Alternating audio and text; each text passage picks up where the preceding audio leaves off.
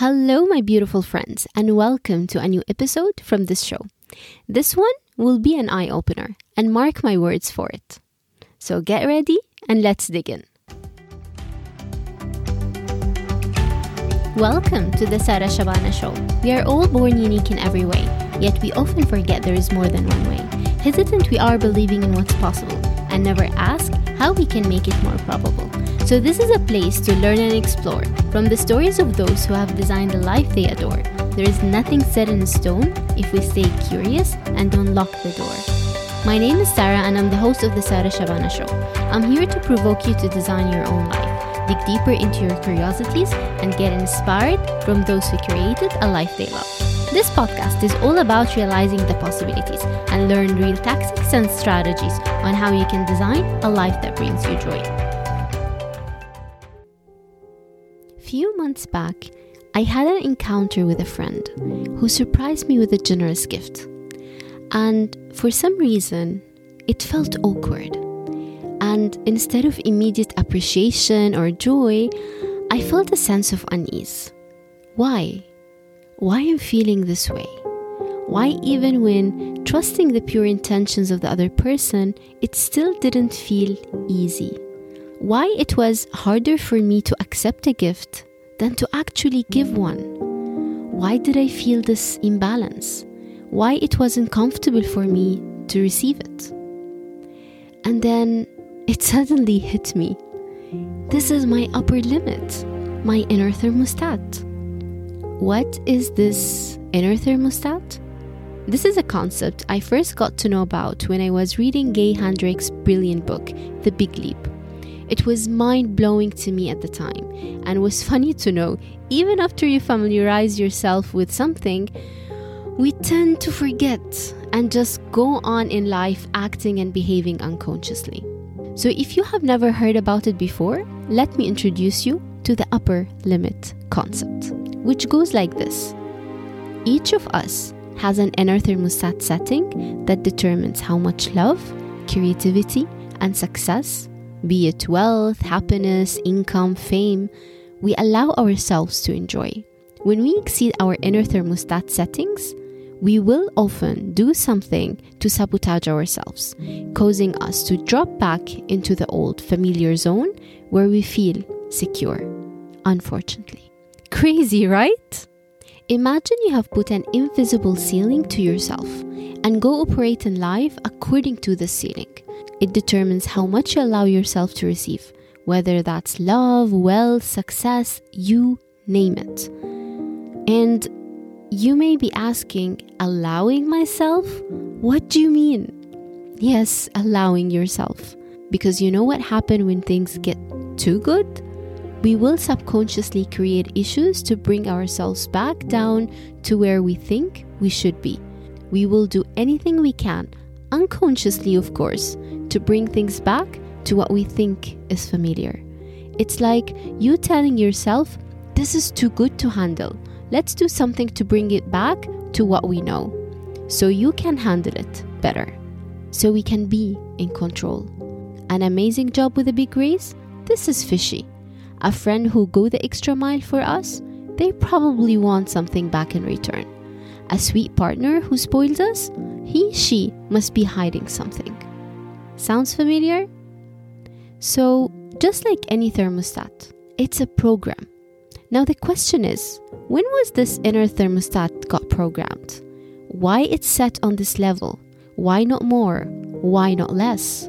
Well, this thermostat usually gets programmed in our early childhood, typically the first seven years, before me and you are able to think for ourselves. At that time, our brain acts as a sponge it takes information from our parents, primary caregivers, and our surroundings without questioning it. This way, we are able to learn quickly, but also, literally, it's the time where we get programmed.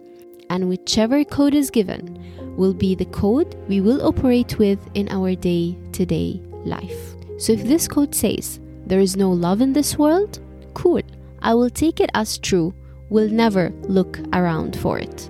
Or if the code says, wealth and influence is evil, cool, we'll avoid that too. And if the code says people always disappoint me, well, I will keep attracting people in my life who will prove this code is correct. And the list goes on and on. If you want to know more about how our beliefs get programmed at early age, check episode number 7 with the awesome psychologist Hibab al. So now that we know we've been programmed with an inner thermostat, this upper limit setting can easily hold us back from enjoying all the love, financial abundance, and creativity that's meant for us. That we can claim easily if we don't block ourselves by ourselves. And this may vary depending on the area of your life. You don't have to have the same limit across all. So you may be having great financial abundance, but you don't allow yourself to receive love. Or you may be allowing so much love, but you don't let yourself receive when it comes to money. Or you may be open to receive money, but you don't allow your health to go beyond a certain level. It's crazy. Now you may be puzzled why anyone will not want their health to go beyond a certain level. Well, because their health condition might be serving them. How? It might be bringing them extra love and attention from others, and they fear if they get healthy, this will be gone. So their subconscious acts accordingly. Or you may be asking, why anyone will not want to open to receive love from others? Well, because they may have a belief that love is unsafe or that love will always come with an exchange of something, like freedom or self expression. So, again, your subconscious will act accordingly to the belief to protect you. And you will act in a way that will again prove you that love is unsafe. And again, this can happen in any area of your life. It results in us settling for less. So, now what? we realize we have an upper limit. What can we do about it? Well, first, just by being aware of and recognizing your upper limit is a great start. This way, you can start reflecting on different situations in your life, just like how I managed to pick that I have an upper limit in this area. You can question if this is really your limit or you should raise the bar.